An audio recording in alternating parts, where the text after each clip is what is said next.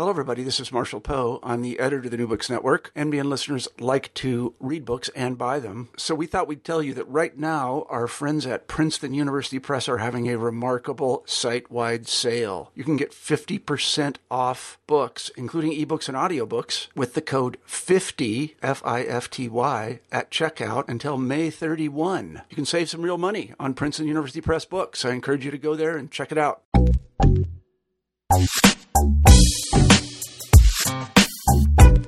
Hello and welcome back to New Books in Technology. I'm your host, Jasmine McNeely.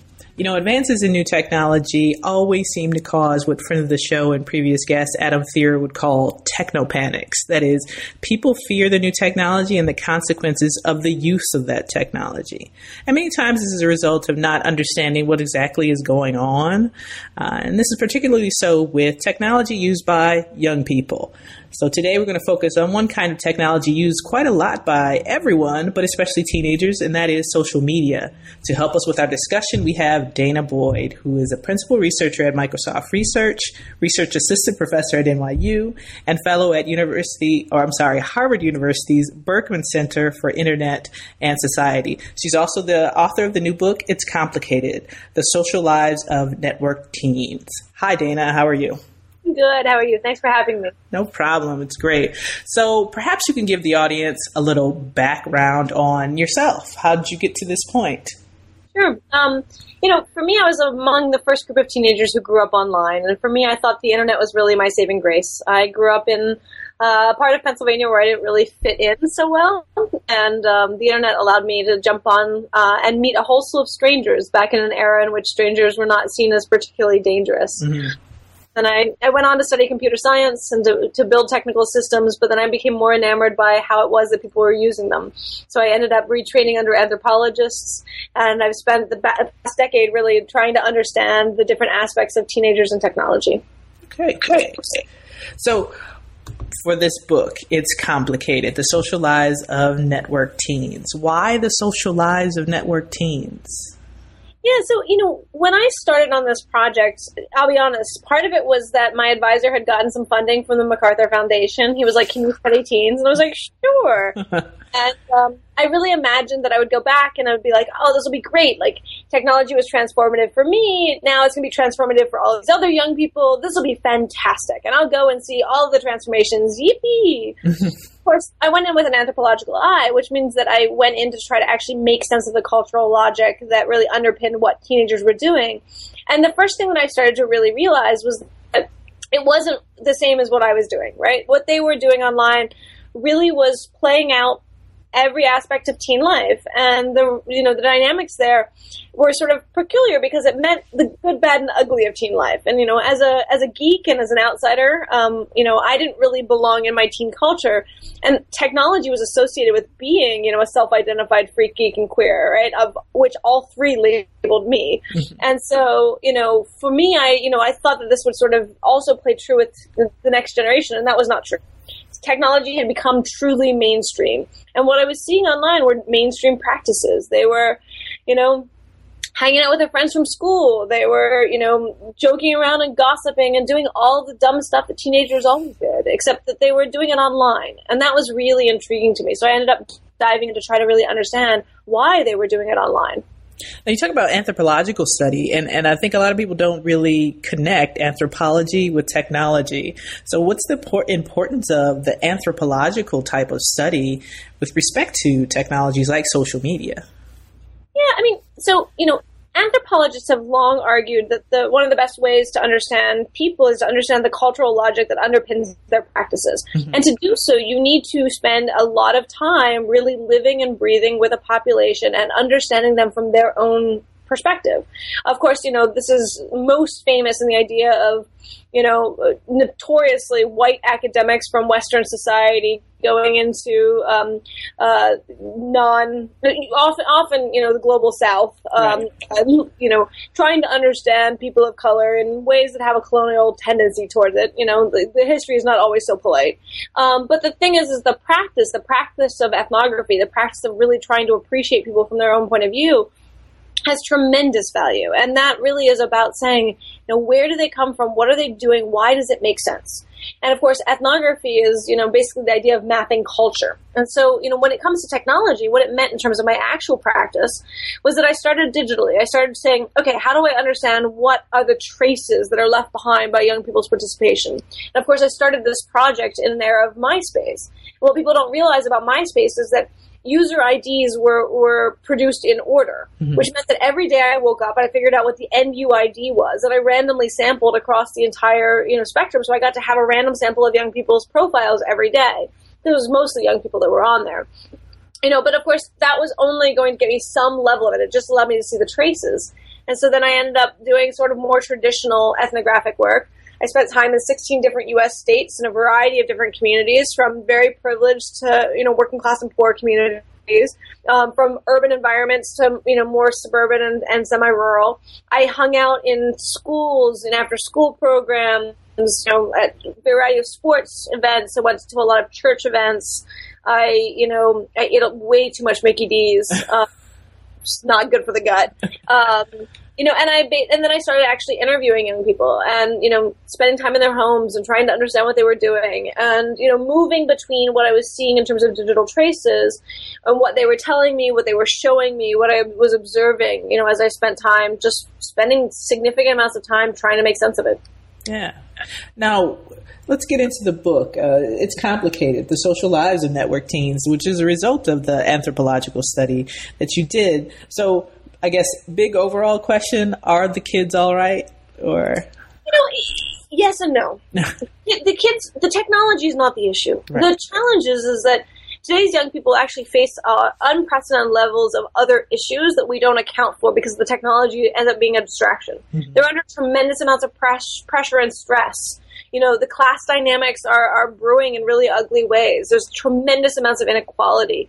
And when they're under tremendous amounts of pressure and stress, they're lashing out in all sorts of problematic ways. You know, disordered eating, self injury, you know, at the more privileged environments. You know, classic consequences of, um, you know, poverty and inequality in, you know, more working class and poor communities. Um, and so the thing is, is that all of this becomes visible online. And a lot of it, we've done a lot to try to ignore, to try to pretend like that's not happening. And so then when we see this stuff online, we blame the technology as though the technology created these issues, rather than saying, actually, this is an amazing opportunity to intervene. You know, generally speaking, I'm amazed at young people's resilience. I'm amazed that even when their their you know situations are pretty horrible, they find a way, right? Mm-hmm. And it's, it says something about the human spirit, right? But the thing is, is that I get worried because we get so distracted by the technology that we think we can solve it by looking at the technology rather than seeing the technology as a window into broader structural issues that we really do need to address. Hmm. Now, one of the things you talk about in the, particularly in the beginning of the book, is the technology becoming like, or social media spaces becoming like what the mall was, or you know, the playground was in, in some areas.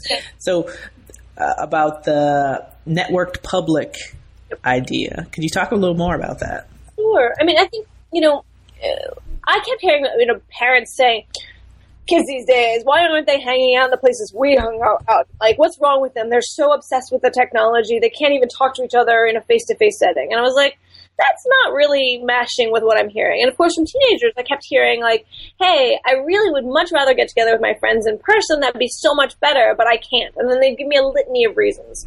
And what I started to realize is that there's a lot about American society in particular that has changed over the last 30 years that we don't pay attention to. We think about the changes in technology, but we don't think about what else changed. Mm-hmm. And in the period following World War II through the 1970s, we could pretty much reliably say that middle and upper class youth could get on a bike and be home by dark, and it didn't really matter where they went. And when their parents were trying to find them, they'd run around the neighborhood screaming their names or call up the neighbors trying to figure out where they were off to. Or, you know, go down to the creek or wherever it was really a common place where teens gathered, and they'd find them. And nobody was ever really worried about it. This all changed in the late 1970s, early 1980s um, from a variety of different trends. Um, one was the um, introduction of 24 7 news. What that meant was that we um, ended up hearing horrific things happening to kids from anywhere in the country, and people started to embrace it as though it was happening in their own backyards. Uh, we also started hearing all of these anxieties about what was happening in in urban um, America, right, and all of these fears about the about dangers of gangs and and you know street issues and all these issues of violent crime, and so people were convinced that like dangers were everywhere and that they had to protect their kids. That was sort of one beginning trend line. But we saw it play out in a variety of different ways. We saw the implementation of curfew laws, trespassing laws, loitering laws, you know, things that forbid young people from gathering in public, um, you know, in, at all. Isn't it interesting to remember that you know curfew laws historically were constructed um, uh, around race, mm-hmm. not around age, um, and so you know it's interesting to see that transformation where it ended up being about age and then you know we had this whole culture that responded to things like latchkey kids. Um, the idea of a kid going home uh, after school alone was, was seen as really horrible.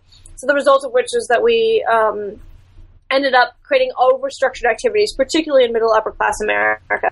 Um, so that you know today you see young people going from morning to night in activity after activity after activity with no freedom whatsoever. You know, there's also these other weird changes. So you know, um, cars, for example. You know, cars used to be this freeing thing that you got when you were 16 if you didn't live in a city. And it was like, whoa, you have a car. Mm-hmm. But the thing about it is that there's now laws that say you can't drive other kids. And what's the point of having a car if you can't drive other kids?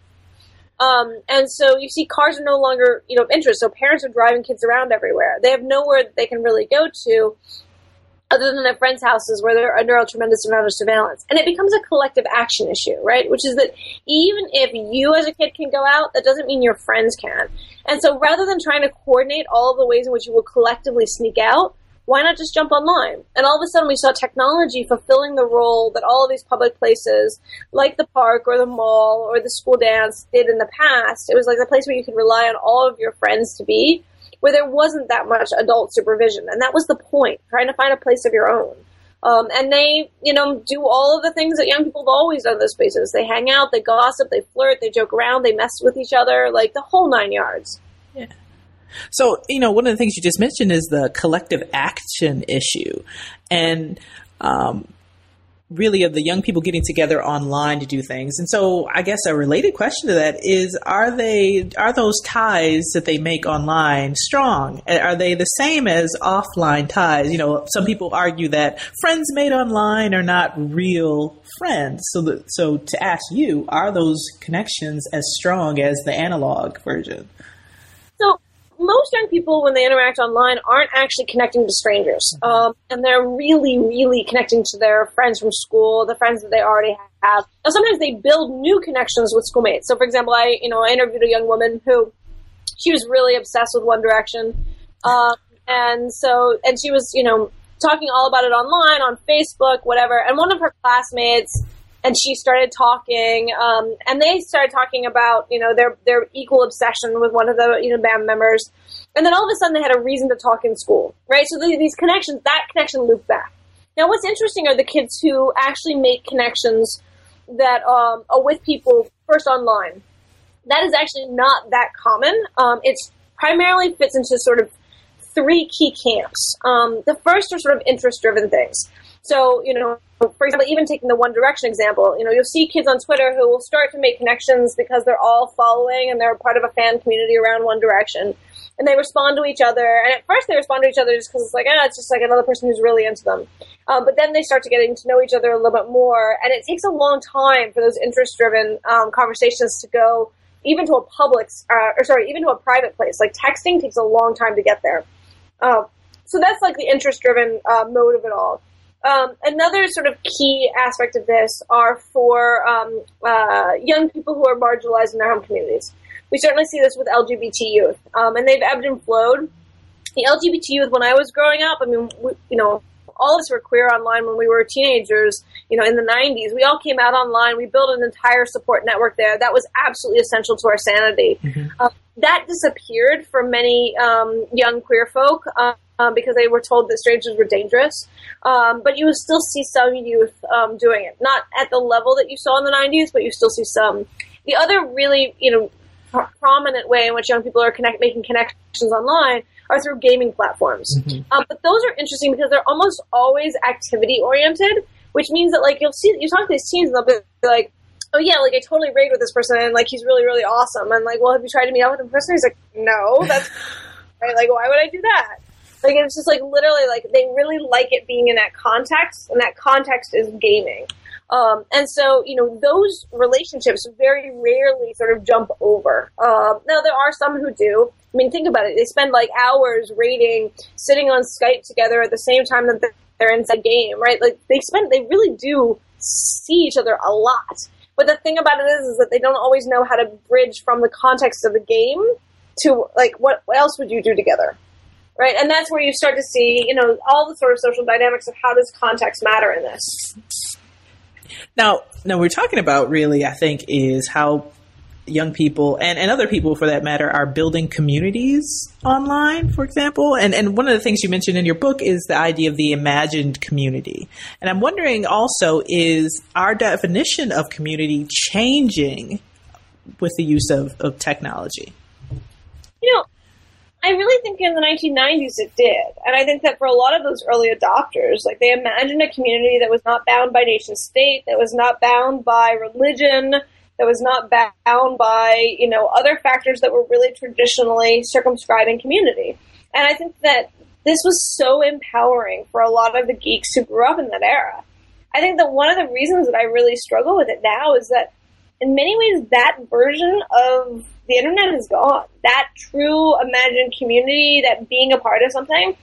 And I think it's it's I mean it's sad to me. I mean nowhere is it more visible to me than when I watch young people um, reproduce structural boundaries that are that are disheartening and frustrating. So, you know, American society is circumscribed by a whole variety of factors, most notably race and class. Mm-hmm. And what this means is that if you are a young person going to school in America, you most likely know other people of your same racial demographic and as of your same class demographic. And even within a school that is, you know, quote unquote diverse, you will see people sort of gel um, in a homophilous way, in a in an idea of birds of a feather stick together. Um, and so the thing is, is that there was this hope, this dream, especially for those of us who were, you know, of that era, that if we got everybody online, that race and class wouldn't matter, you know, n- national identity wouldn't matter. You could be whoever you wanted to be, right? Like classic on the you know internet, no one knows you're a dog kind of thing. Right. Um, but of course, what we ended up seeing, especially as people went online to socialize with their peers, is that they reproduced so many of those existing structural dynamics.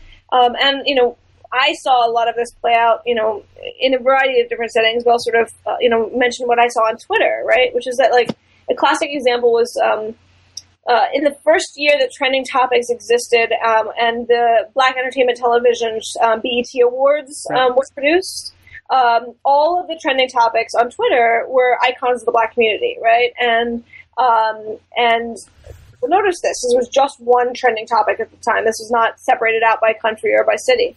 And so, you know, rather than sort of celebrating that this was a you know phenomenal visibility of these really really awesome um, you know primarily artists, um, the racism that came into that conversation was just overwhelming. Mm-hmm. And you would you would read things like you know you know, lock your doors, folks. Look who's coming, and you're just like, what is this, right? And you know, that was probably one of the nicer things you'd read.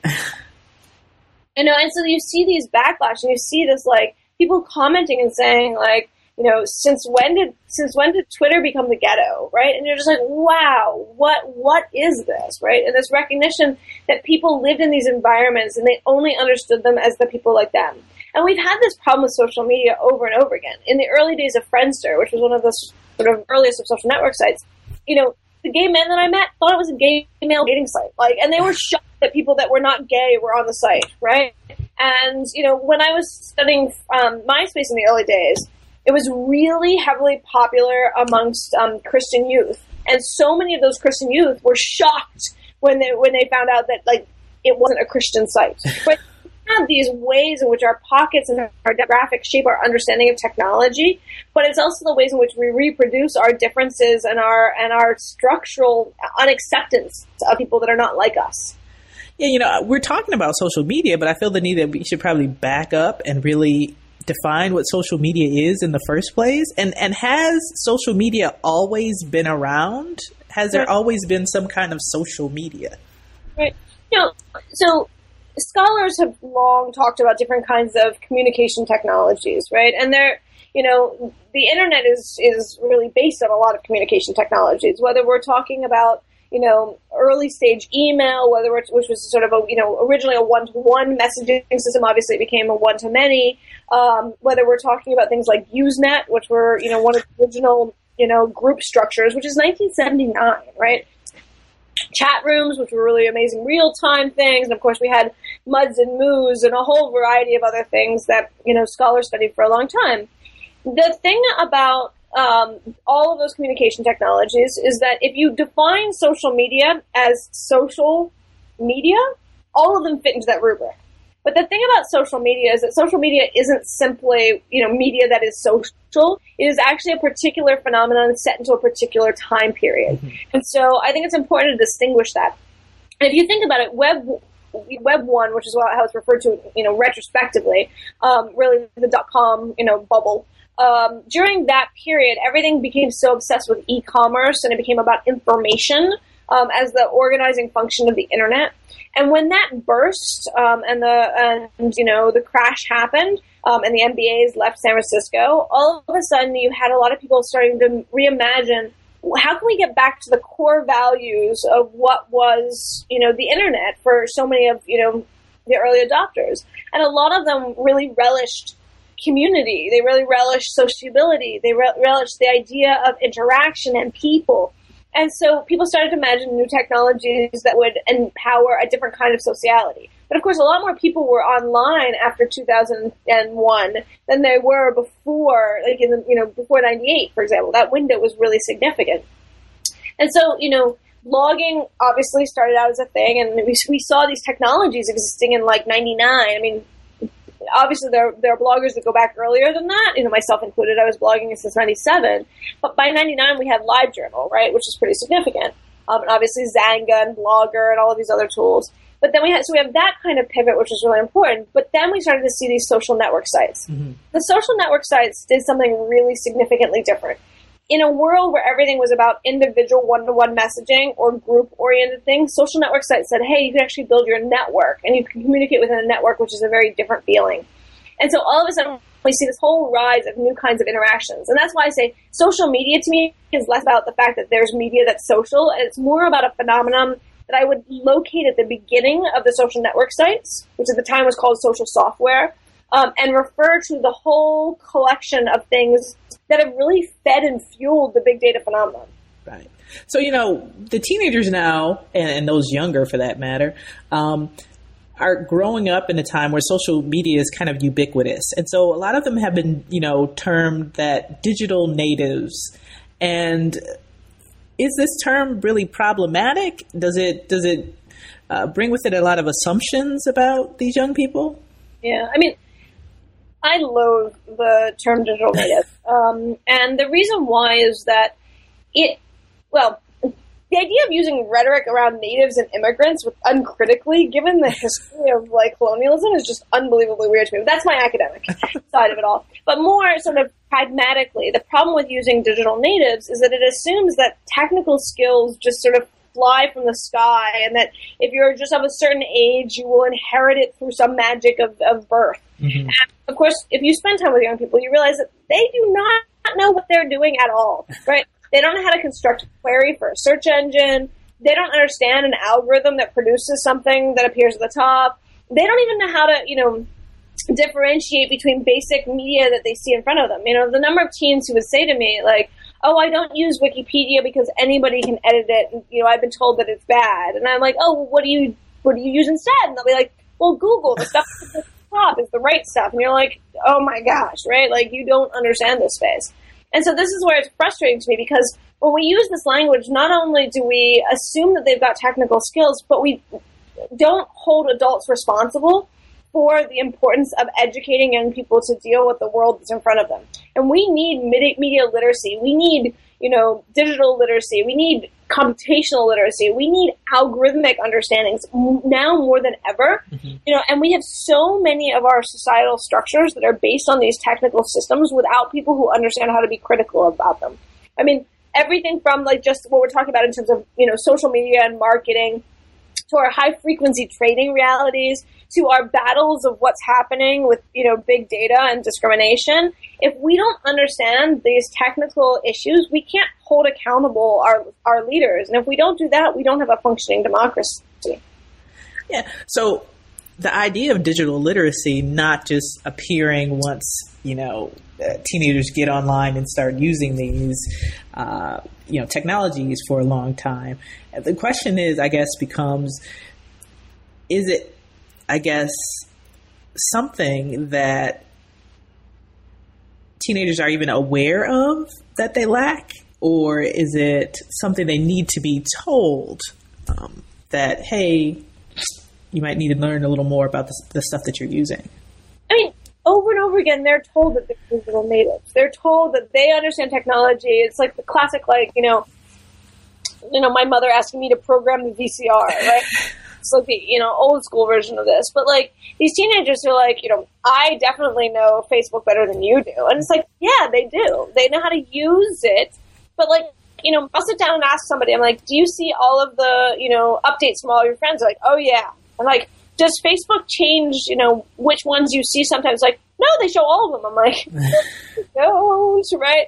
You know, some people, of course, did figure this out. But the thing is, is that when you ha- don't have an awareness of this, even the most common tools you use, so it's like a lot of it requires, you know, eye-opening moments and eye-opening conversations, right? Like about how these systems were constructed and why, you know, about what's happening with these data. I mean, another example that I see all the time is that, like, you know, teenagers will be like, oh, you know, if I don't want something to be shared, you know, or to be visible because it'll get me into trouble, I will make it private or I'll, you know, I'll send a private message. And then you ask them, it's like, well, you know, does the company still have access to this? Or can law enforcement get access to this? They're like, oh no, it's private. You're like, yeah, that's not how this works, right? And so, you know, these moments where, you know, they aren't necessarily aware. And the weird thing about it is, of course, they're as aware about this stuff as adults are, which is to say, not very much, right? Mm-hmm. So this is not one of those where it's like, oh, teenagers are more clueless than adults. Actually, generally speaking, they're a little bit more clueful, but that's not leaving us very, you know, that's not, that's not good enough, in my opinion. Right. You know, now some of the issues you talk about, besides the digital natives idea, is um, privacy and also cyberbullying.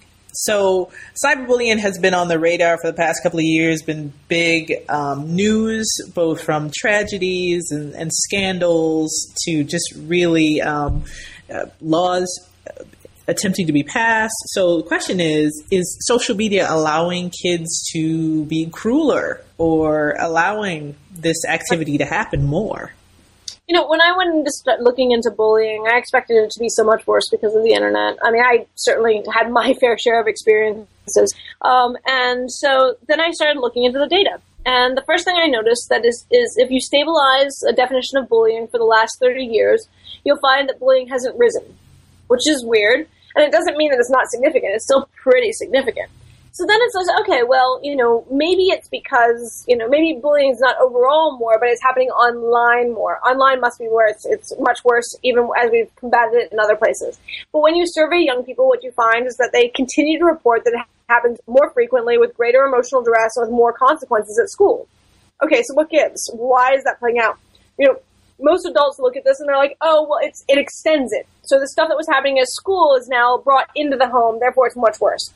Except that what young people continue to report back is that actually all of the validation and support and love that they get from their friends happens at home on the internet, which actually mediates all of what they're seeing in terms of negativity in ways that it doesn't within the school. Okay, so what's going on here? Part of it, of course, is that it makes it far more visible to more adults, right? It has traces, and these traces are really significant. So if your kid comes home with a black eye, you know he got beaten up in school. But if he comes home grouchy, you don't know what happened. He's just a teenager, right? And so the thing is, is that um, when you see the traces, you actually feel like you have to act, which is where you see a lot of parents jumping in, but they're actually overreacting to what they're seeing online in ways where they often misunderstand it. So they, uh, parents, generally speaking, refer to bullying as everything from you know lightweight teasing to serious forms of criminal harassment, even though teenagers are much more narrow in what goes on. And there's no doubt that a lot of teen drama plays out online. But I think the thing that was most shocking to me as I started, you know, diving into this and seeing all of this in different directions was what happened with the question and answer services. So you'll hear services like Formspring and Ask.fm often, you know, referenced by media as these terrible sites of the worst of the worst of bullying. And of course, there's different different attempts to stop them in different ways. Mm-hmm. But something seemed really strange to me, right? And understanding the technical systems. Those services, the question and answer services, require that you answer a question before it's shown on your profile. So why on earth, if teenagers are getting these awful, awful questions, are they responding to them? Mm-hmm. That seems weird. and so I went to the companies and we went and looked into that. We started to notice a really funny trend, which was that the same IP address asking the mean and cruel question was answering to it in under 20 minutes. Right? In other words, what kids were doing was they were anonymously asking themselves awful questions hmm. and they would respond to them, showing that they were tough and also soliciting all sorts of love and validation and support. So at first I was like, oh, this must be a strange anomaly. Like, this can't be happening that frequently.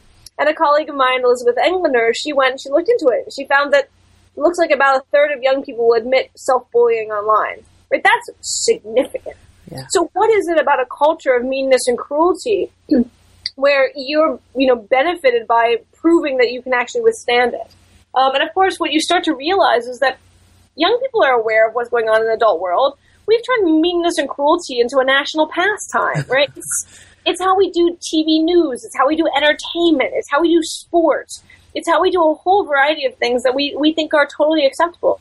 Not only that, even in the local sense of the home. I'll go into people's homes and parents will lament bullying. And then they'll sit down to dinner and as they're talking about their days, they'll badmouth all of their colleagues at work, right? It's like teenagers are aware of this. They can, they know what's going on. And so this is where you know, teens will often talk to me and be like, well, they're telling me not to do this, but they're so hypocritical. And it's true. We're hypocritical adults, and we don't account for that. And teenagers totally call us on it. Hmm. Now, uh, you know, one of the aside from the book and in your discussion of cyberbullying, I think you're involved in a Kinder, Braver World project, right? I was. Um, so I, I've, I've, stepped down from that project, um, but the uh, original, well, it was part of a, uh, a broader um, campaign. Uh, the Kinder Braver World project was um, a subset of uh, a project with Lady Gaga's foundation, um, and uh, that I worked with the MacArthur Foundation. I've been working with it for a long time, and so we did a separate project, which was the Kinder Braver World project, where we stepped aside and said, "Okay, what is actually happening at the research level? How do we get a mapping of this? How do we understand it?"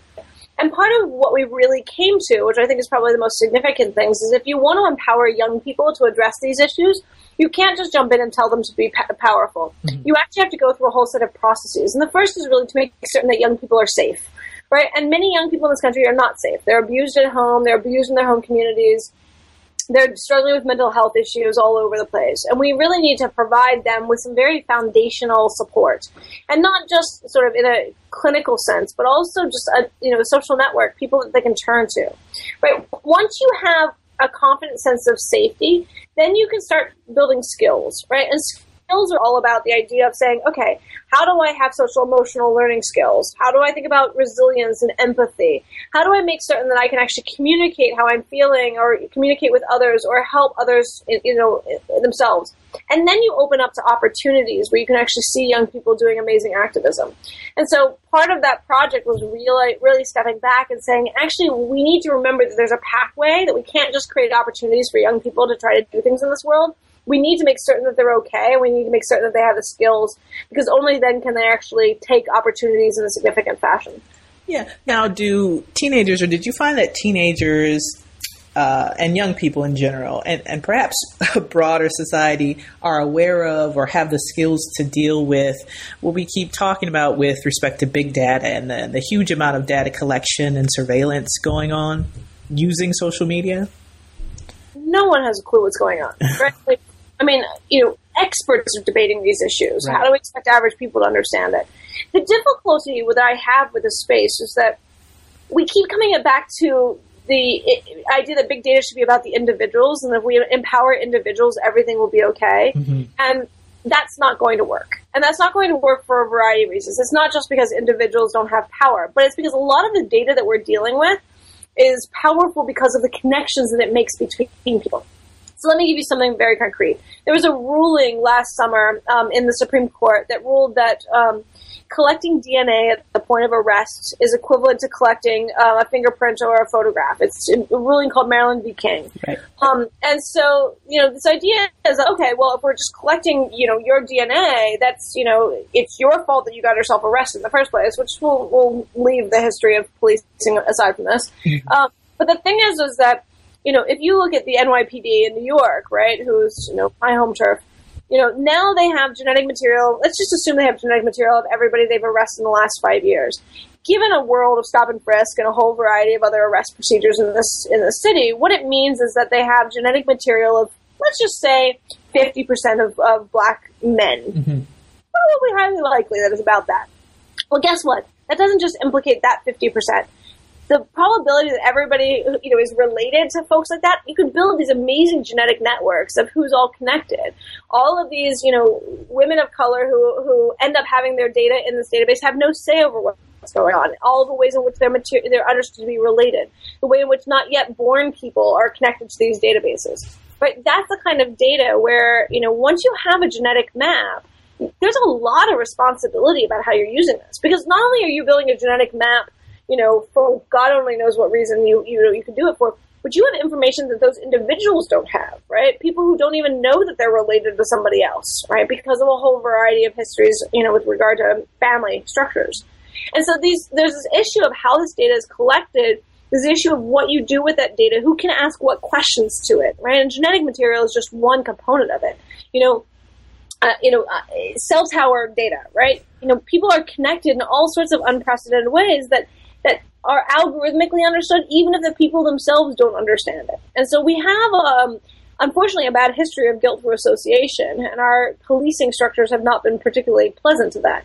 So how do we deal with it? How do we think through it? And this is one of the reasons why I'm really excited to see the civil rights leaders come on board and start to take this stuff seriously, because no one understands, you know, the implications of this. Um, and the implications of discrimination that can occur better than the civil rights community.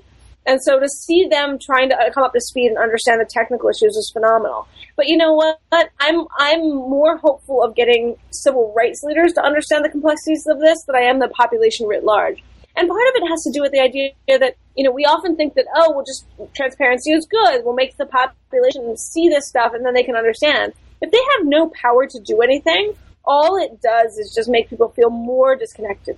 And this is where I'm really interested in an argument made by um, Alistair Croll, where he was basically saying, like, you know what?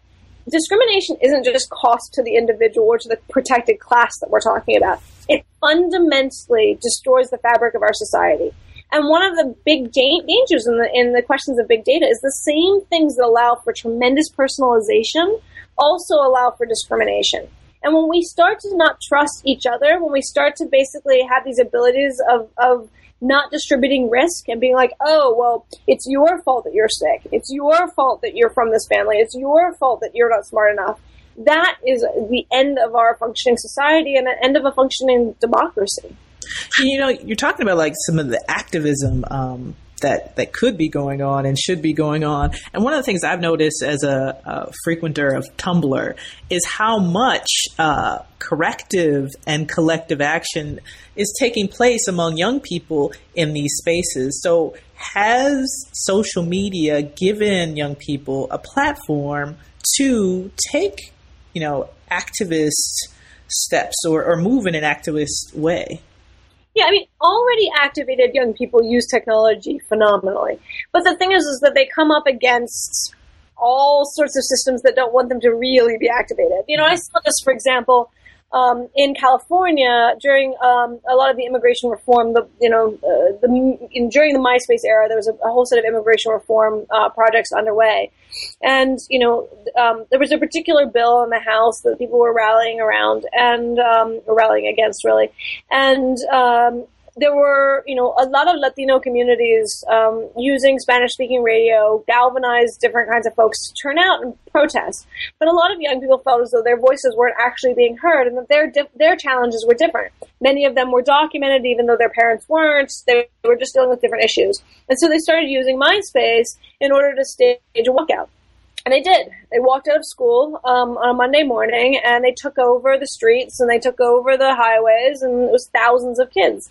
And at the time, Mayor Villaraigosa basically responded to them and said, "Go back to school. Cesar Chavez would be ashamed of you," mm. and told them that like that this was this was not activism. This, this was just you know this was just them not wanting to be in school and basically, you know, totally um, dismissed everything that they said. Now, of course, the LA Unified School District got penalized every day that a kid was absent. So the financial costs for them were really significant. But it was really heartbreaking because I saw these young people really start to realize that these tools could be used. And that place, of course, this has matured for some of the more activated youth. And I certainly see this with, for example, the Dreamers. Right? The Dreamers are really turning to social technologies to think about immigration reform. Mm-hmm. You know, on these tool it, through these tools. But it's really tricky again because we're seeing these tools be surveilled, and nowhere is that more visible than what how it plays out in you know more oppressed um, countries, where it's like when young people start to activate using this these tools, law enforcement, you know, in those countries sees it and you know uses it in the most egregious of ways. Um, and so it's really tricky. We aren't quite there in the U.S., um, but the thing is, is that law enforcement does pay attention to what's going on and turns up whenever kids turn up to do anything, you know, physical. Um, and that's really tricky because you know what? A lot of activism is on that gray line of legality. And so it's not very hard when you've got activism going on to find things to um, prosecute people for. And no one can see that more visibly than with Occupy, right? Like, you want to go after people, you can go after them. It's not that hard. And this is one of the reasons why things like predictive policing are so dangerous because of the fact that you have a police presence around, you will find people doing something that is illegal. And the cost to the, you know, the population means that they become targeted for minor crimes. So Dana, what's next for you? So I'm in the middle of creating a new think and do tank called the Data and Society Research Institute, um, and it's my attempt to uh, bridge a really important gap. So um, scholars have been thinking about the big data issues in phenomenally critical ways, but you know disconnected from what's happening on the ground. Meanwhile, activists are responding to whatever the latest crisis is, you know, whether it's the NSA issues or, you know, whatever's happening in the moment but there's a yawning gap in between of like how do you actually bridge these conversations? How do you make sure you have the right frameworks to think about things? And i don't think that i have the right frameworks but i think that i can actually build a network of people who can think critically about these issues and provide you know a central convening point for really trying to tease out you know the different challenges that we face. Um, and so i'm in the middle of pulling together a whole variety of different fellows getting people involved and engaged um, and we'll launch e- either later this summer or early next fall. Um, and you know, we kind of accidentally launched because we held a big event um, in collaboration with NYU and the White House Office of Science and Technology Policy to help shape um, the big data report that the uh, administration just put out. Um, and to make certain that we dealt with the social, cultural, and ethical issues, um, you know, at on the table. And so we've been trying to do some of this, and I've been trying to, you know, convene different groups um, to address these issues because there's so much phenomenal stuff that you know data related technologies can do. And so i want to see us build these awesome technologies but i want us to be critically aware of um, the, the, complications that occur in society and make certain that we provide the right structures in place to gain the benefits and not fa- uh, constantly just face new forms of um, discrimination and inequity. Great. So it's complicated. The social lives of networked teens. Is there, you know, they can find it at anywhere books are sold. You can find it. Well, I don't know if it's anywhere, but you can also you can also download it online. I mean, I'm I'd love people to buy it, but more than anything, I want people to read it. So I put a PDF on my website. Great. And that is danaboy.org? Uh, danah.org. Danah.org, yep. right. So thank you very much for coming on the show today. Uh, this has been New Books in Technology.